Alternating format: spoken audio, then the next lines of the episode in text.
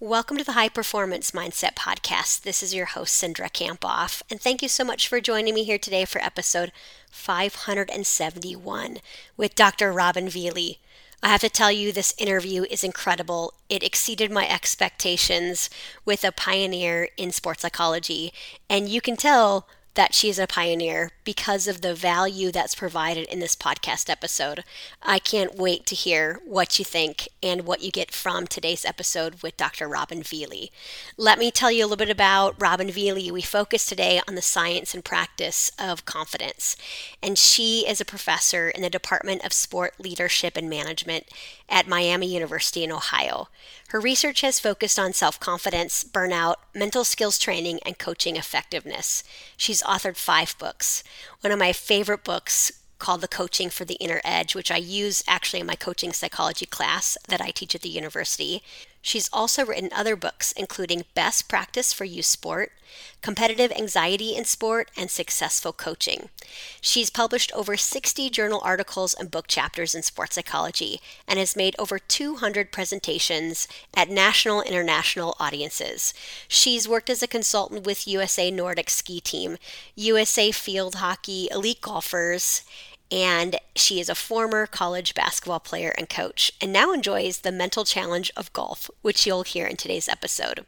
In this interview, Robin and I talk about the difference between confidence as a feeling and a belief, examples of confidence hijacks for you to consider what are your confidence hijacks, why confidence is a job four research backed ways to grow confidence, and advice for coaches, leaders, and parents on how to build confidence. If you'd like to see the full show notes and a description of this podcast, you can head over to cindrakamphoff.com slash 571. And if you haven't already, please leave us a rating and a review. You can just scroll up to provide that rating and review, and we'd be so grateful. It just helps us reach more and more people each and every week and helps us grow the influence of the podcast so more people can learn about mental training and performance psychology. All right, I know you're going to love this one. Without further ado, let's bring on Robin. Welcome to the High Performance Mindset Podcast. I'm so excited to be talking to Robin Vealey today. Um, Robin, you've just had such a major impact on this field. I've read so many of your, you know, research. I use your coaching for the Inner Edge book in one of my classes. I think it's the best book in coaching psychology out there. And as I was thinking about interviewing you today, like there's um, you know, I think the first time I went to Aspen, I saw you and I didn't even want to introduce myself. I was so intimidated. oh my gosh, there's Robin Vealey. So uh-huh. here I get to interview you. I just think what you've done is just outstanding. And I, I think you're one of the legends in sports psychology. That's what I would say. Thank you. Thank you. Yeah, so let's get started and maybe tell me a little bit about, or tell those who are listening a little bit about your passion and what you're doing right now. Yeah, well, I've got a lot of passion for the field of sports psychology. And um, so I guess I would say to you, my passion is what I call the achieving mentality. I've always, mm-hmm. when I was a kid and I would go watch sporting events, I mean, I noticed the best players, but I was always drawn to the players that work the hardest or were the mentally toughest or i mean I just I'm so interested in that, not only in sport, but it kind of in all areas. So so yeah, and I play golf, and so I try to apply the, all this to my golf game, which maybe doesn't always work. But but anyway, my research has taken me from the negative side, maybe of that achievement mentality in terms of anxiety and burnout, to the side looking at confidence, mental skills. How can coaches be better? I'm really interested in coaching behavior because I come from a coaching and playing background. So so yeah, so that has dovetailed my passion for sport and performance and how can we help people be better in both of those. When you think about what made you decide to, you know, get a PhD in this area, and I know you studied with Rainer Martens at the University of Illinois, and there's some other people that were your classmates that were some of my mentors. But tell us a little bit about you know, just your journey to studying this and what it was even like to, you know, be with Rainer Martens there at Illinois. Well, I tell my students today, I said, imagine going to grad school and there are no textbooks on sports psychology. Nobody that I knew of um, was doing applied work. It was very yeah. lab based research. And I was recruited by Rainer and I I think I became interested in sports psychology because I was a coach because mm-hmm. I'd been a college basketball player. And so I was really interested in the applied stuff. So when I got there, he and Damon Burton were starting to work on that. And he worked with the US ski team and got me hooked in with them and US field hockey. So it was a really exciting time. We were doing work in competitive anxiety. So I was learning about the research and all of that. But we also were like writing things about the the applied aspects and imagery and self-talk and things there again there were no textbooks there were maybe two right. psych books journal of sports psychology began in 1979 so it was really exciting to be when you said yeah. pioneer it was not because i've done it but just because i entered at the right time and i feel so blessed to have seen sports psychology grow um, as it has so it was a very heady time mm-hmm. and i give rainer mm-hmm. a lot of credit for teaching me how to work hard teaching, you know, mm-hmm. and, and helping me to love it mm-hmm. as much as I do because he really instilled that. Mm-hmm. Um, I'm curious what you've seen just in your career at the, the growth of sports psychology. You know, I think about uh, I entered the field um, trying to think of like 20 some years ago and like gosh that makes me feel really old. As i say that um because it seems like yesterday but i've also seen just just exponential growth in the last five years and more people talking about it and being open to it and the stigma going away in terms of hey you know it's it's more of like an edge to train the mental game than there's something wrong with you. And i think that's really freeing because we've all known that um, that it's about what you just said about the achieving mentality and being the best you can be. But what have you seen from your perspective about the growth? Oh, it, it, it's it's incredible. I, I, think for me, the motivation was again when I got to Illinois, we were doing this applied work, and you know what, Cindra, the field didn't accept a lot of it early on. We presented at a NASPA conference in um, '84, I think, and uh, there were people that were not happy that we were doing applied work because you see the field at that mm-hmm. time yeah. was still lab oriented and they wanted the science to be really respected and they thought that would take away from that but of course we plowed on and i think for me my motivation behind my work and, and the book that you mentioned the coaching psychology book is to make it practical to make it useful to help people yes. for the reasons that you said and i yeah. lately just last semester, I taught a class in mental health for athletes and not in clinical mental health, but mental health and the idea of thriving and, um, you know, using these skills for personal development and personal growth. And I've just included that in my mental skills model. I put mental health right in there along with mental skills. So yes, I, I think I, I, think we've really come a long way. I think we're still working on that mm-hmm. stigma. We have a study going on right now where we're looking at that. We're looking at college athletes and college students in terms of their perceptions of um, of stigma related to mental health um, counseling, seeking that, and we're looking at athlete identity, kind of in stress related to that. So I'm excited to move my work into that area more. Mm-hmm. Really embrace it. Absolutely. So I think your book um, coaching for the inner edge and i and i do actually think it's the best book out there on coaching psychology and i would say that not to you but to everyone you know who's listening but i think it's what i love about it is it is really practical um, even some of the worksheets in the back I've used with some of the athletes I work with, just because it's um, it is really easy to read. It's under easy to understand, and I think the mental game for coaches can be really hard to implement. So, what made you decide to write that particular book many years ago about coaching psychology? Because I wanted to take all of our ideas in sports psychology and be an integrator of knowledge write it for coaches and try mm-hmm. to make it as practical as I could. And, and, you know, the other thing, I read a lot of books written by coaches. Mm-hmm. And I put in the preface of that, I, I learn a lot from coaches. I learn a lot from coaches here that I work with. In fact, in the acknowledgments, I acknowledge the coaches that I've worked with here for 40 years. And so, yes, I wanted to make sure early on, we used to say, oh, people aren't using this, people don't believe in sports psychology. And I think they did but I don't think they knew how. And so I wanted mm. to hmm. try to start helping them with the how. Here's ways that you can mm. implement some of these ideas. Big time. Is there a particular section in that book that you're really proud of, or as people learn more about it who are listening, and you'd say, hey, you know, definitely read this section? I'm curious about that. Well, I agree with you in that I like the appendices because I tried to put a lot of practical exercises back there. And so the book from chapter seven on back, it's all about mental training. So mm-hmm. I would probably start like in chapter seven, and then you get into goals, the self talk, mm-hmm.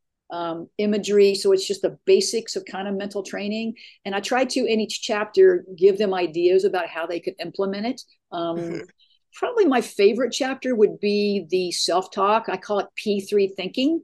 Mm-hmm. You know, the idea that you're being very productive, you're thinking on purpose, and you're thinking very present moment. We know that's how athletes need to think. So I kind of conjured it up as the three P's, if you will, and these are kind of the so I that's, that's the chapter that I that I probably is my favorite for you know, yeah. I think it's something that you can plug right into.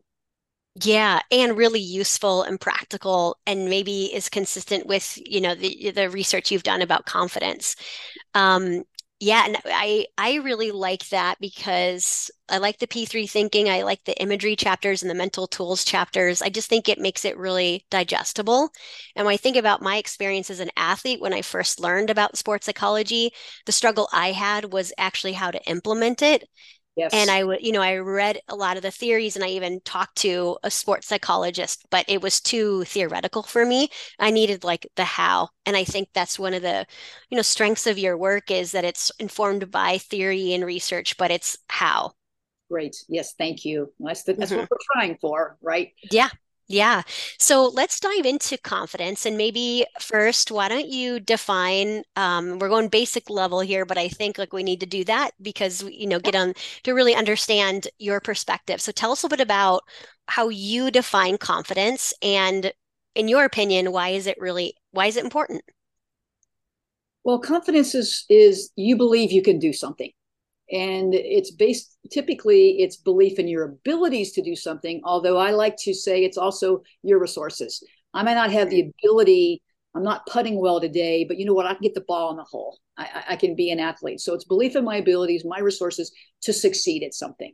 So that's kind of it. It's it's important because i think those beliefs i think it modifies everything that happens to you Mm-hmm. Um, where mm-hmm. I'm going to use a golf example. When I triple bogey or I hit one out of bounds, you know, it's then my belief that I can get out of this. Like I tell my playing partners, I like to scramble. I don't mean scramble in a group, but I mean I like it when I get in trouble because I tell myself, okay, because I'm really good at getting out of trouble. I'm really good at hitting a recovery shot that just deflates my opponents. So it's my belief in my resources not to play perfectly. And I think that's where we go wrong. Yeah. People think yeah. confidence everything's going to go right. And actually, your confidence is more important in terms of how you feel about being adaptive when things go wrong. So I just think it's yeah. incredibly important. Yeah.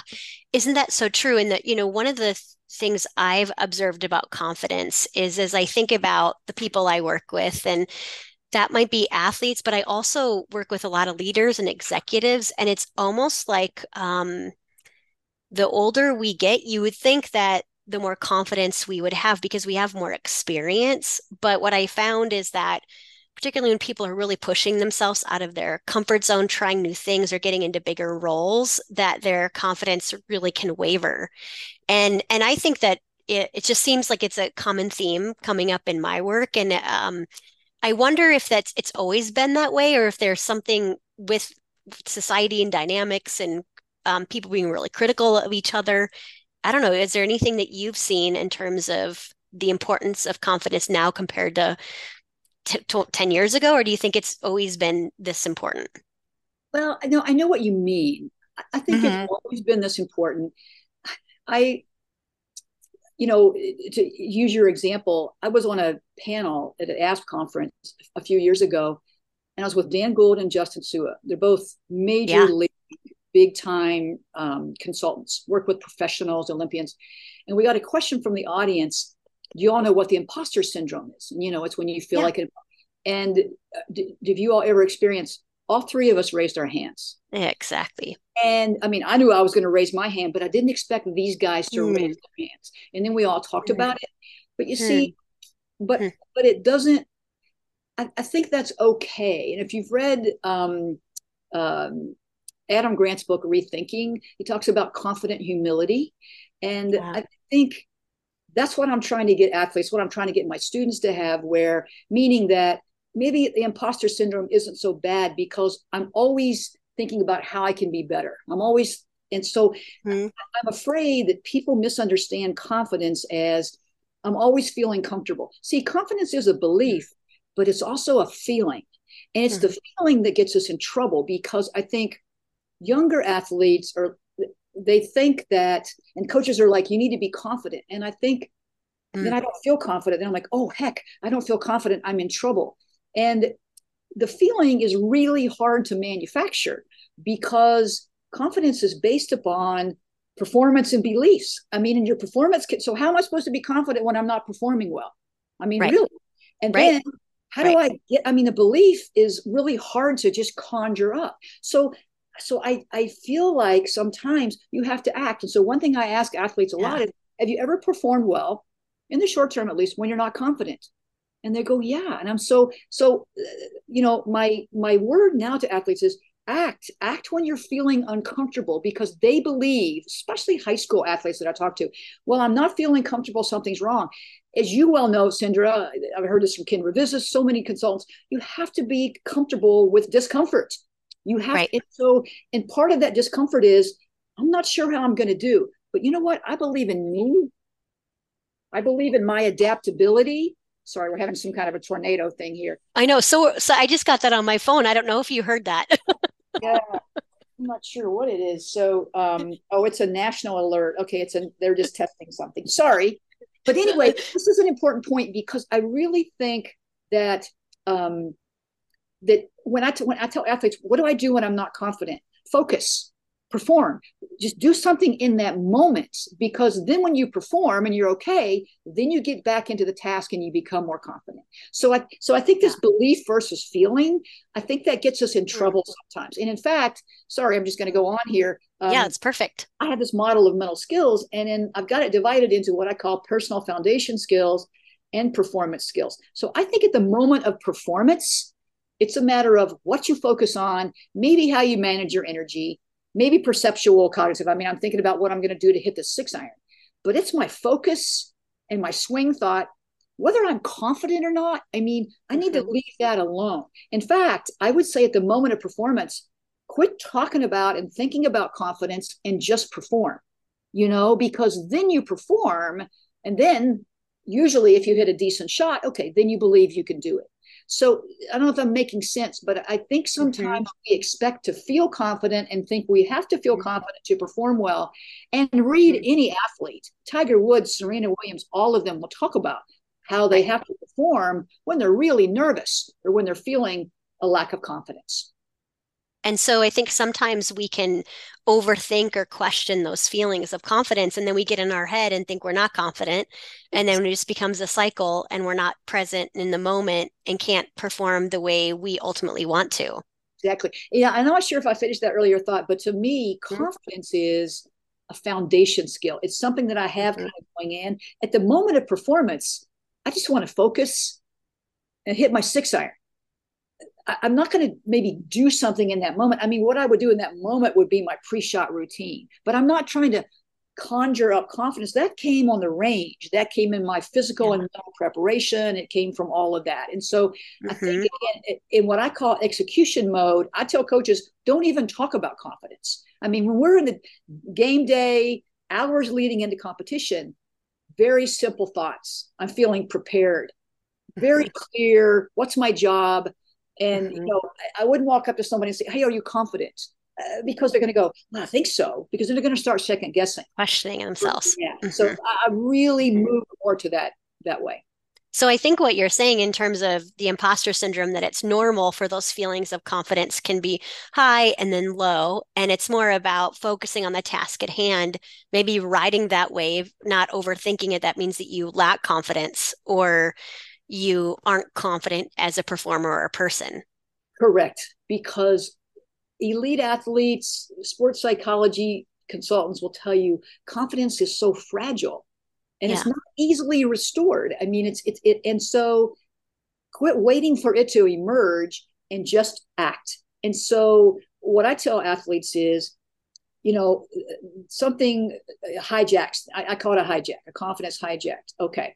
So, you know, get control of yourself, you know, breath, et cetera. Think about your next play, what you have to do, one very controllable, manageable thing. Don't try to make the great play. Like when I've had a triple, quadruple bogey, my next focus is to hit a solid drive, not a great drive, just a mm-hmm. solid drive. That's going to get me back on my horse and going versus, oh, come on, be confident. That's not it. It's like, what do I need to do to hit this next drive in a very solid way? So get right into the task, if you will, because we know although confidence does predict performance we know that performance predicts confidence in a much stronger way. So you it really helps to just start performing then you get into that then you're feeling better. And to be okay with performing when you're not feeling extremely comfortable. That's okay. You could do it if you've trained yeah. if you've trained it.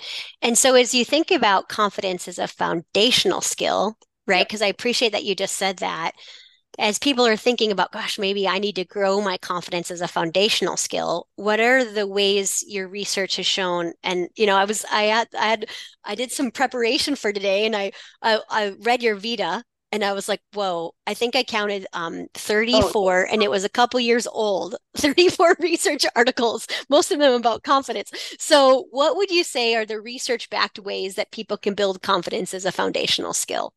Well, I like to divide the research into very practical uh, ways that that coaches and athletes remember them. So in the book, I have this where I talk about um, validation, perspiration, mm-hmm. regulation, inspiration. Right, mm-hmm. so you can remember those are kind of fun, and yeah. so all the research that's been done on building confidence could fall in those four areas, but it's an easy way to remember it. And so, um, so uh, let's start with perspiration because that's the best place to start. You have to earn the right to be confident. Confidence is a job and not a gift. It's a mm. job. And you, mm. if you take any shortcuts, you're in trouble.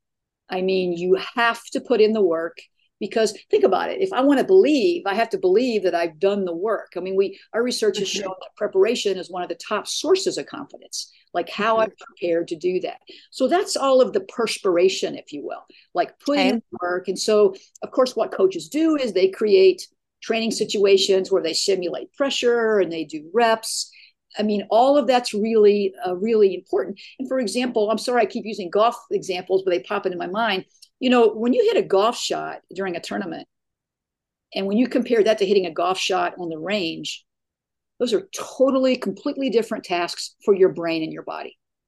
I mean, other than holding, the, I mean, they're completely different. So, so you have to, as a coach or athlete, you've got to simulate pressure. Mm-hmm. You know, and so that might be playing different holes at the. It, it's just you have to set things up differently, so you're training yourself in the right ways and creating consequences, et cetera. I mean, you have to do that because, as what a lot of athletes say about coaches they really admire, is like, well, games are easier, competition's easier than our practice and our training because they've given them they they've gone through the perspiration and that gives them the foundation then to be confident. So that is numero uno, without a doubt. It's a job. You have to earn the right to do it, and um, that has to come first. So the second one would be the validation, and that's what, what again all the research, especially coming out of self-efficacy theory, is that you know the strongest predictor of confidence is your accomplishments. So you've mm-hmm. validated yourself in terms of your performance accomplishments. But that's a little bit of a tricky thing, isn't it? Because, well, yeah. what if I haven't won? Or what if I haven't? Well, this is where you have to define success yourself. I always talk about dying it, D Y E, define your experience, define your experience. And um, I know I'm working with a team here right now, and they're young, and so the outcomes aren't as great. They're not winning. And so we have to focus so much on the process and what is successful and the stats. And you know what, Cindra? That's not easy. Uh-huh. That's no, not it's not. We've got to define it's really hard because, and then look at society. Uh, you know, we know all the stories, but again, there's if you go to the Olympics and you win the silver medal, people are like, "Oh, that's too bad." Right. Oh what do you mean it's, it's too bad? So we have to be really smart and disciplined in terms of how we define our success and not let others do that for us. So that's the um, validation piece. The regulation is learning, is reading my book, reading all stuff, listening to your podcast, and learning how to self regulate learning how to find out. I like to work with athletes on uh, what hijacks your confidence. So we all have comp, we all we all have hijacks. It could be I get a call that's rejected, or the coach gives me negative feedback. I mean, mm-hmm. every athlete is different, and so we try to identify those hijacks. And you know, and they think once they identify it, we talk about it. Oh, okay, I'll fix it. No, you have to train that. You have to train your brain. And so, how do you do that? So, mental rehearsal. We talk about replacement language, how you're going to think about that, what you're going to say when the coach gives you feedback. Uh, mm-hmm. Uh, so, that's all the ways you self-regulate. That's in how you talk to yourself, uh, what you how you imagine what you see. You know, I ask athletes after this this match. We have a match tonight here. You know, when you replay it, do you replay your mistakes or your great plays? They all say, "Oh, my mistakes." So right. we have to, you know, okay, okay, you can do that, but I ask them to do when you replay those mistakes. That's fine, but I have I want you to replay it with how you would have done it correctly how you would have succeeded if you could go back and do it. I said, then you're doing something proactive, productive about it. So um, just your ability to manage your energy in that moment, right? Just to learn to breathe, just to manage kind of how you are. So that's all the regulation. That would be practically our whole field there. And then the final one would be the inspiration. And that would be, of course, all the people around you. We know that social persuasion or, you know, coaches supporting you, teammates supporting you. We know that that's all things that help athletes feel confident. I'll be honest, Cindra, I I know that's important, and I work with some athletes who they really get hung up on that. The only reason I hedge a little bit on that, the research supports that, but you know that's uncontrollable. I, I, sure. I think it's better yeah. to base your confidence on controllable sources. Yeah. And so you're not always going to control what your coach says to you or your teammates. It's nice to have all of that inspiration around you. And of course, you want to surround yourself with supportive people. But I prefer that athletes focus on the sources they control the most. But overall, if you take those four things, you can really build, you know, a nice program to help athletes feel more confident. Absolutely. So validation, perspiration, regulation, inspiration. If people are taking notes, which I think they should, I love that you said like confidence is a job, not a gift and I thought I th- just think that's really powerful to say like it's my job to continue to grow my confidence or nurture my confidence or make sure that you know I'm I'm doing the things like the hard work to put in to build confidence. As I was listening, I had this question and I wondered like from your perspective what you know and uh, this is nature nurture kind of question but like you know do you think confidence is innate or trained or I don't know, can we can we say what percentage comes from um, you know, because I'm just thinking about my kids and I'm thinking about their confidence or I'm thinking about my sisters and our confidence and we had similar upbringings, but there are some differences in, in confidence. Yes. I don't have a number for you. Um, research supports that confidence is influenced by genetic factors. It just does meaning it's partly inborn. And and um you, you, know again i i can't even give you a percentage but of course if you think about personalities it's like right. saying leadership. You know leaders are you know le- leaders are not totally born. They learn these skills. Same thing with confidence. But there are personalities people that that that lend itself to that so i think there are personalities that mm-hmm. have these inborn qualities that allow people to be more confident. So, but the greater bulk of it is trainable. And yes. I just think for some people, actually, Cindra, I think it's more, so we know that occurs, but we can't do a lot yeah. to control that. I just think we understand it.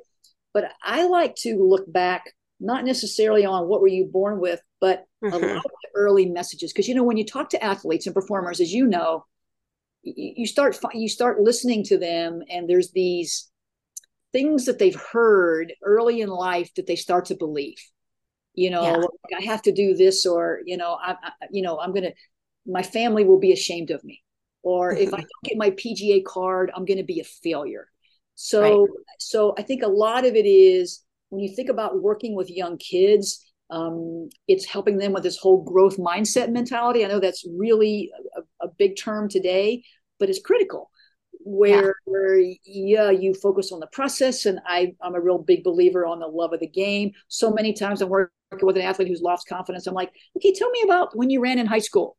tell me tell me about you know how that felt and then oh it was so much fun and it was so free and then things change when they got to college and they they're right. focusing on all of this versus wait a minute tell me why you run and so can you go for a training run today and i want you just to think about that and that feeling because we forget that and, and sometimes i yeah. go to that on the golf course in a tournament and how much i just love playing golf and i'm outside and isn't this wonderful and i think that really helps recenter us if you will so I, I, got off the track there, but I, I again, part of it is born, but much more of it is trainable. Is how I would answer. Yeah, yeah, and I think that I think that's why um, our field exists is to help people train things like uh, the mental skill of of confidence. And I appreciate what you said about the early messages about confidence and how those might impact you now.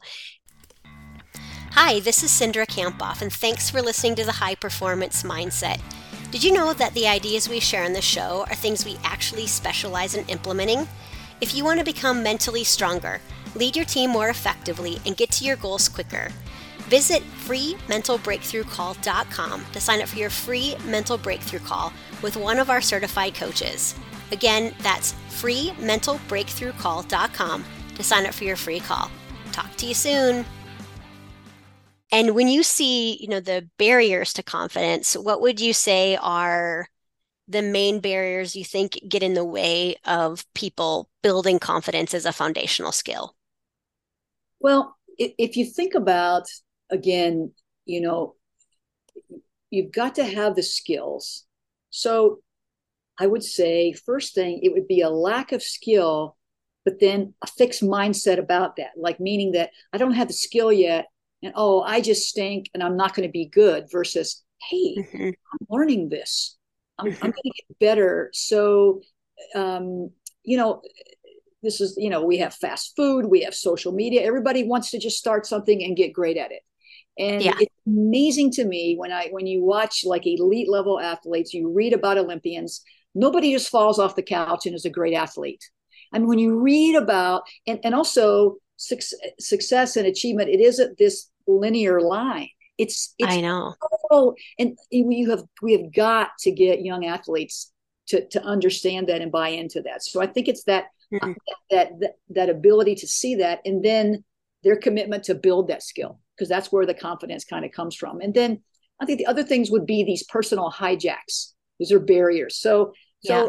I don't spend a lot of time um, I mean, I, I, ask about their strengths because I think we focus too much on what we're not good at. But I always, you know, we play our strengths, we focus on those, and then we train our weaknesses. But part of training that weakness is what gets in the way, and it's what I call the confidence hijacks. And so, um, so for example, work with a swimmer. I've never worked with an athlete before who it all came down to the way that her coach talked to her, which, okay. you know, that was hard for me because at first I was trying to get her to change. I could not get her to change. And so then we talked about working with her coach. We tried that. But I mean, this was like her major hijack. So I really had to work on it. So we came up with a whole scenario. If your coach does this, this is kind of how you respond. We we focused on that. So what is it that keeps you from believing that you can do it? What is it that hijacks? And then we come up with a plan for that. And then we just we rehearse and we rehearse and we rehearse so they can work through that. But you have to do you have to do that work. You can't just talk to Robin Vealey or Cindra Kamphoff and like, okay, now I got it. You right. have to do the work. People yeah. want you to come into my office and me to do the Spock mind meld and they walk out in 30 minutes and they're confident. and yeah, wouldn't it be great if it was just like a light switch? You know, well, I'm, not, I'm, not, Vulcan. I'm not Stock. I'm not Spock. So yes, they have to kind of do that work. And part of that is just again changing maybe the thinking of that. And you know, a, a big thing I run into with high school athletes is their ability to respond to mistakes. So, yeah. um, you know, the other barrier I think is that we we are afraid of that we're afraid of that and then we react to that and you know um, I, I, think in our society where we're specializing and there's all this pressure on kids and to get us college that isn't helping us because they're yeah. not falling in love with their sport and they're just kind of playing it so you know you have to be okay with making mistakes. I, don't know if you know this example, but this is one of my favorite examples. So if you read Geno Auriemma book, Geno Auriemma is the coach of the UConn women's basketball team. Yeah, amazing. So he coached Maya Moore, one of the greatest of all times. And when she came in, she was a perfectionist. And so Geno was trying to get her outside her comfort zone to make mistakes in practice, and she wouldn't go there. So he ordered her. Okay. He said, You're required every day in practice to make five mistakes. And at the end of practice, I want you to tell me what they were. That's awesome. Then, so so we have to not only tell kids mistakes are okay, we have to do yeah. that. Like and then like hey good job. Okay now what are you going to do based upon that? Good job extending yourself to make a mistake. The other example i use, wayne gretzky was known for at the end of practice he'd be out on the ice doing things and he would fall down. And someone said what's he doing? And and, and the coach said he's trying new things. And sometimes he falls down because he's trying something new. This was wayne gretzky wow right and we have young athletes who are afraid to make a mistake so they have to be okay. And I like mistake rituals, you know, like mm-hmm. shake it off, wipe the sweat off your brow, take your hat off. And then as a team, you can have a mistake ritual and you can make it fun. So we're trying to take that sting and that permanency and that fear away from mistakes of, hey, I just made a mistake because I'm trying hard. And of course, I've coached and I know that some athletes that don't make mistakes are the ones that are playing it safe that aren't yes. leaving their comfort zone. They're afraid to go into the learning zone to make yeah. mistakes. So then I would order them and pre I would set up a pre-practice routine for them or something to have them make mistakes. So I think you have to find ways when you're coaching to kind of do that. I'm a basketball coach. There's a difference in missing a shot, you know, or taking a bad shot or passing up an open shot. Those are all things that you can coach. Mm-hmm. And you know, missing a shot isn't a problem with confidence. Passing up a mm-hmm. shot is. So in your sports, I think coaches and practitioners can look for ways to do that to help athletes ease out of that a little bit. Yeah, yeah. big, big, big thing.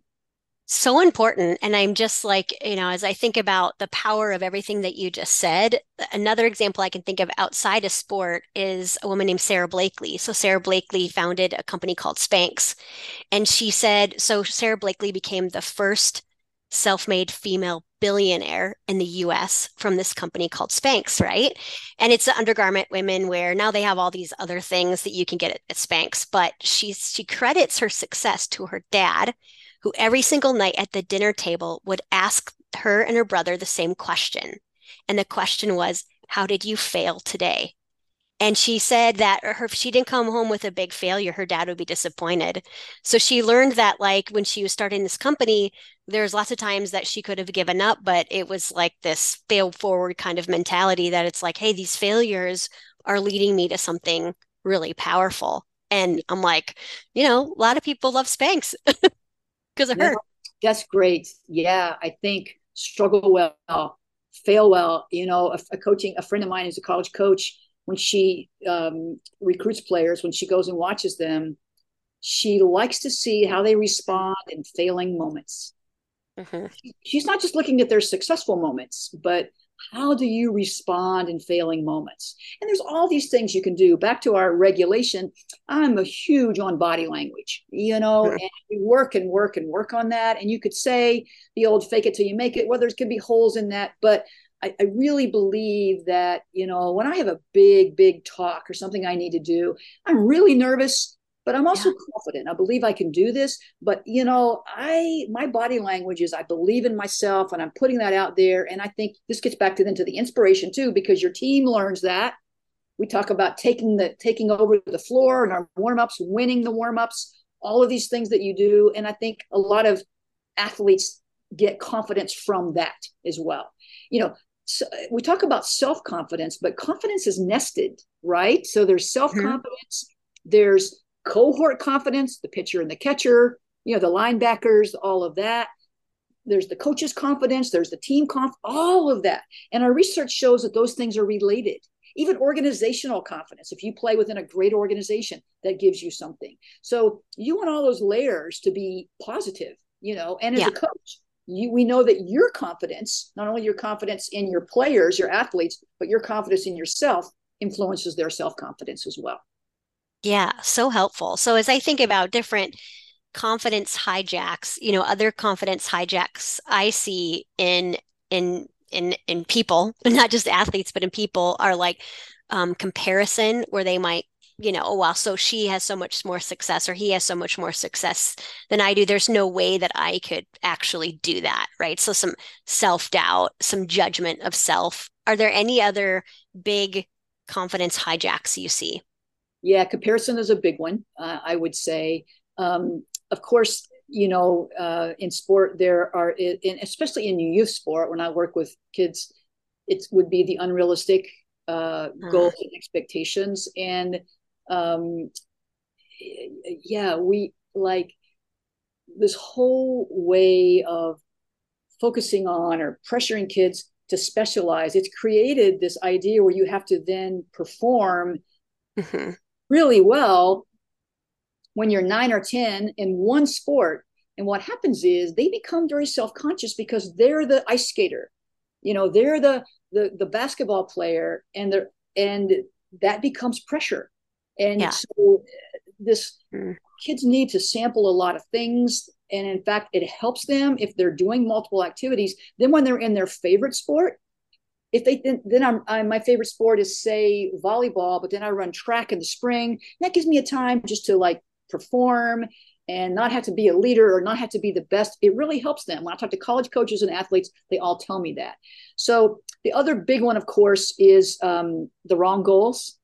Uh, yeah, sure. And, and just um, and when I talk to teams on campus and athletes, you know, to be their goal is to be a conference champion. Or I, I just work with a team here, and we were doing an exercise, and the guy wanted to be player of the year, and you know, all American, and and so okay, those aren't necessarily a bad thing to have those goals, but sure. your goals have to give you something to hang your hat on. And so, um, what else? What can I do to help me get there? It's it's you know those are just again uh, another book I really like is Atomic Habits by James Clear. And he mm-hmm. talks about, you know, goals are okay to set your direction, but what's more important is your system. And so yeah. your system is, is how you're going to get there. And so yeah I, I feel like athletes today, because they look at the Michael Phelps and, and, and, and these highly level successful athletes, and they think that, well, I'm just going to have to have this goal. No, focus on the, the, the process, the next performance yeah. step, or just playing because you enjoy it. I think goals are a major hijack. And, and, yeah. and, and then one more I would just say are, are performance errors. And so I feel like sometimes people think that sports psychology, you know, we use imagery, we use visualization. And I think what I find is a lot of my undergraduate students think that, oh, I know, I'm supposed to visualize everything going perfect. I'm like, yeah. absolutely not, because how many times in your life does everything go perfect? And so it's fine to see yourself, to visualize, to have a, like a personal highlight reel and to visualize past ex, um, successful performances. But what's more more helpful is to visualize performing and something going wrong and then something mm-hmm. and so i'm really big on being adaptive. In fact my little mantra my little tagline is i want you to have an agile mindset. And so to be confident people think that means i'm confident and then everything's going to go perfectly. Nothing ever goes perfectly. Mm-hmm. so something's going to go wrong. And so you want to think about what are my typical confidence hijacks, but also what is a confidence hijack that I haven't even thought about? And I am going to have, Cindra, the toughest, the best agile mindset that whatever you throw at me, I'm going to adapt to that.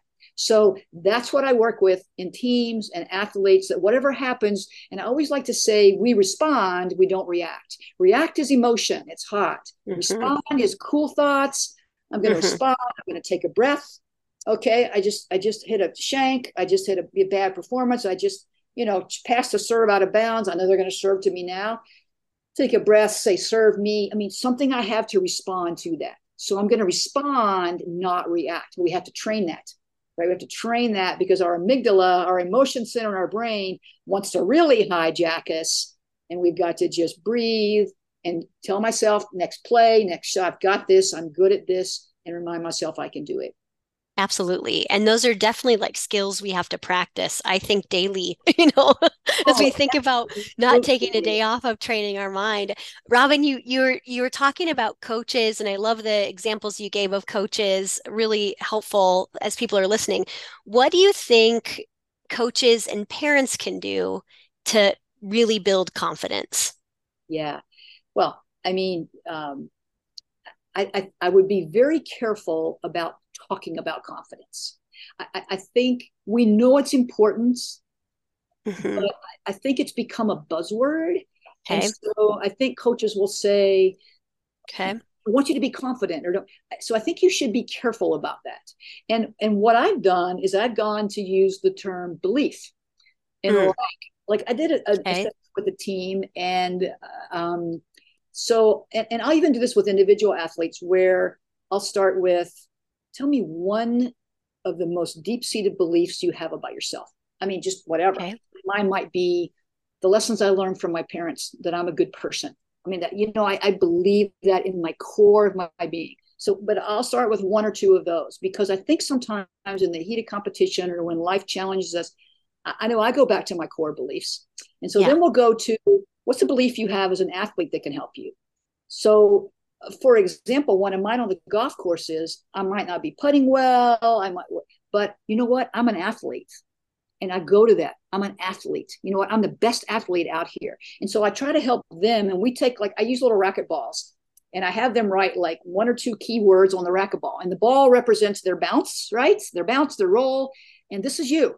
And you're gonna bounce. And so what is it? And so like my ball says athlete, it says patient, and it says next shot. And nice. that reminds me I'm patient, I'm an athlete, and next shot. So I think yes, I'm going to, you know, be ready for that. So um, I think the other thing would be, uh, uh, uh, for some reason, I think we have to make mistakes okay, as we talked about earlier. So besides not talking about confidence, I think you talk about beliefs and, you know, you try to get them. Oh, excuse me. Let me get back to beliefs. One other thing I'll do, I'll say in a team is tell me one belief or one thing on this team that when we do as a team that really increases your belief. I have them work in okay. pairs small groups. They write that down, then we come back and we talk about that. So you're working on individual beliefs and then team beliefs. And so they really like that. I never even bring up the word confidence, but we know it's the same thing. So what helps us believe? And then maybe what helps us believe, you know, a pregame in the locker room and what things that you're doing. And then we'll do little things like I'll give a little handout. And what's it really helps me when coaches do this and then I'll kind of give that feedback to coaches. Coaches could ask their athletes, what kind of things help you? What kind of things take away? What kind of feedback would you like for me to give you during? And I don't mean that everything's according to athletes' preferences, but it just gives you an idea. So that's a, that's a I think a big part of it would be. Um, I mean, the other thing with with coaches, of course, I mean, train, be an excellent teacher. You're training these skills. I mean, lots of times they don't even talk about the mental aspect, but but they're talking about it all the time, even though they're not saying the mental game because right, that's true. And the way they're setting up pressure and simulation and just training and attention to detail, because then in competition, those things don't fall apart. So um, I think there's those things. Um, I know that athletes always tell me that it gives them confidence when their coaches believe in them I, I think you got to be careful with that because coaches will say to me, okay, I don't want to be saying false things. I'm like, I, I agree. But right. um, I, I think, but, but you check in with them and, hey, what's your job tonight? So let's say that our starting point guard got hurt. So I got a, a young point guard. Okay, tell me what your job is tonight. And we might go through it. I want you to get the ball off the floor, set the offense, play good defense, forget about scoring or forget about this. I want you to run through your mind. What happens if you make a turnover? Okay, run through in your mind how you're going to respond to that, what your body language is going to look like. It's just one turnover, and you're handling the ball a lot. So, of course, you're going to turn the ball over. It's okay. You know, and then my feedback to them is it's okay because that's a mistake. And we have a mistake ritual, and it's okay. And I'm going to touch the floor and kind of get rid of that. So, all of the ways that I think that you train people um, in those in those ways can help them. That's wonderful. I mean, such practical tools and strategies. Do you have any advice for parents? As I think there's lots of parents who listen, and I know you're a parent yourself.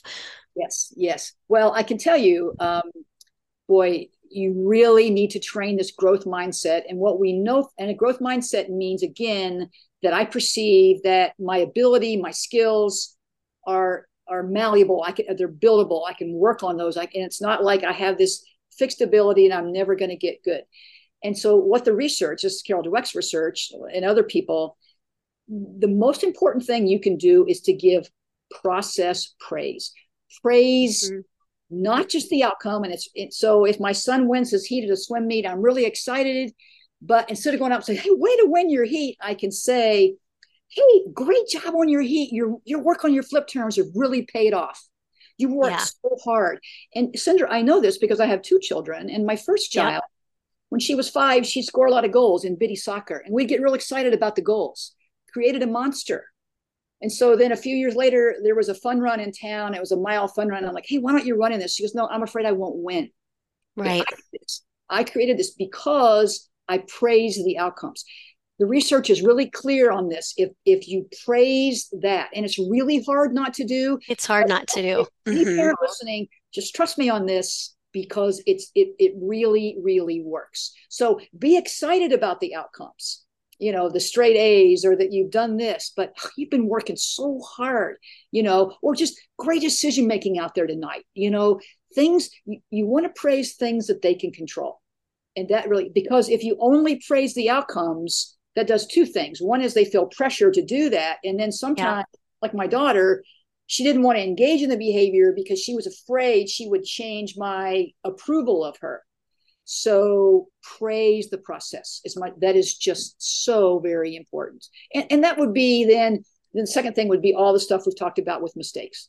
Mistakes are okay, and I make mistakes. And I think you model that growth mindset, you model your acceptance of mistakes, you model what you learn from that and and that, that how I do that, yeah, this really hurt, you know. And uh, I got an article rejected today, and I was really mad at the editor. But then I looked at it and I realized, you know what, I can do this better. And uh, yeah. Uh, and even if I disagree with this with him or her, then I can still learn from this. So you have to model that all the time. I'm curious, what did you do with your daughter? Because I know that there's people who are who are in the same boat or that you were, right? Where they're because I actually think we did this with my oldest son. We didn't mean to. and it's like, well, how do you now undo that? Yeah, great question.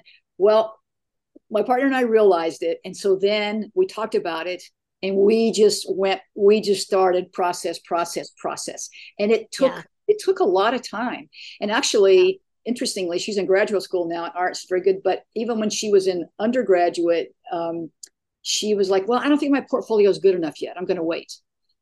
I, I would say, you know, that doesn't matter. I don't think other people in your, you know, go ahead and put your portfolio out there. And so now she's in graduate school at art school, and she had professionals come in to look at her portfolio, and they said it was okay. I'm like, see, so we just keep focusing on it. Of course, then she got older, and we talked to her about it, but what's funny is that our son, who was two years younger than her, we just praise the heck out of his process because we learned from our firstborn. And I can remember still, I remember when they won the eighth grade cross country championship. Can you believe that? And he ran so hard, he was dry heaving. And oh. I was oh. excited they won, but I and I remember I was like, okay, process, process. I'm like, Jackson, that is so great. You have trained so hard. And I remember the exact moment focusing on how hard he trained and how much he'd worked. And I can't believe you put in all that effort. Your team should thank you so much. So you can you can do it. You can go back. It just takes a little bit of time to kind of redo that yeah. Process. That's beautiful. I appreciate this, the personal example, and how, you know, I think that personal example also shows you that Dr. Vealey's not perfect either. you know, she might know all this research. Oh, uh, you know, uh, man, this interview just exceeded my expectations. I I was so excited to talk to you because I knew it would be just what I just heard in the last 50 minutes, so many practical ways. I mean, I just am so grateful for you that you spent time helping um, thousands of people who are listening to really like be able to uh, implement and not only grow in their own confidence as a foundational skill but help others. So i'm going to do my best to summarize what we talked about. I don't know how how i'll do but um, i love that we talked about that there's this feeling of confidence and this belief of confidence and those are different. And we talked about how confidence is a foundational skill. You shared how performance predicts confidence and confidence predict per- performance, but that performance predicts confidence stronger. Yeah. And you shared your your four ways of growing confidence: validation, perspiration, regulation, inspiration. And um, we were just also talking about having an agile mindset, how you deal with mistakes, this idea of like confidence um, hijacks and the ways to grow in that. And I would encourage everyone to think about what are your confidence hijacks. I think that that's a really a great way to kind of talk about it. And at the end, this idea of like praising the process versus the outcome. So, coaching for the inner edge, um, that's the book I know everyone needs to pick up, even if they're not a coach, because everyone who's listening is a leader in some way, and it will continue to help you understand the just performance psychology principles. Um, how can people reach out to you, or is there how else can people follow along with your work, Dr. Vealey? Yes, I, can, anybody can email me. That's probably the best way. And I, I, you know, I teach at Miami University in Ohio. They could just go to that website and find me. And I would love to hear from people. I always like to respond to emails, parents, coaches, anyone. Feel free to do that. Excellent. Well, do you have any final thoughts or advice that people, no. you know, says they're no. oh, well, thank I just wanted to thank you, Cindra. And again, I like your energy. I think we kind of feed off each other. And I really appreciate that you do this program with the yeah. whole practical tips. I just think it's so important. So I really, really enjoy it. Again, that's my passion to talk to practitioners and try to help take the sports psychology to give to them. So I hope if anybody got one tip today they can use, that would make absolutely. My- Absolutely. Well, thank you so much for the impact that you've had on the field for spending time with us. I think we could have talked for 10 hours and it, uh, you know, I could have uh, kept on writing notes. I did take some pages of notes, by the way, for everyone who's listening. If you didn't take notes, you should. so uh, thank you so much, Robin. I'm so grateful and we're grateful that you spent some time with us today. Thank you. Way to go for finishing another episode of the High Performance Mindset. I'm giving you a virtual fist pump. Holy cow, did that go by way too fast for anyone else? If you want more, remember to subscribe, and you can head over to Dr. Cindra for show notes and to join my exclusive community for high performers, where you get access to videos about mindset each week. So again, you can head over to Dr. Cindra, that's D R C I N D R A dot com. See you next week.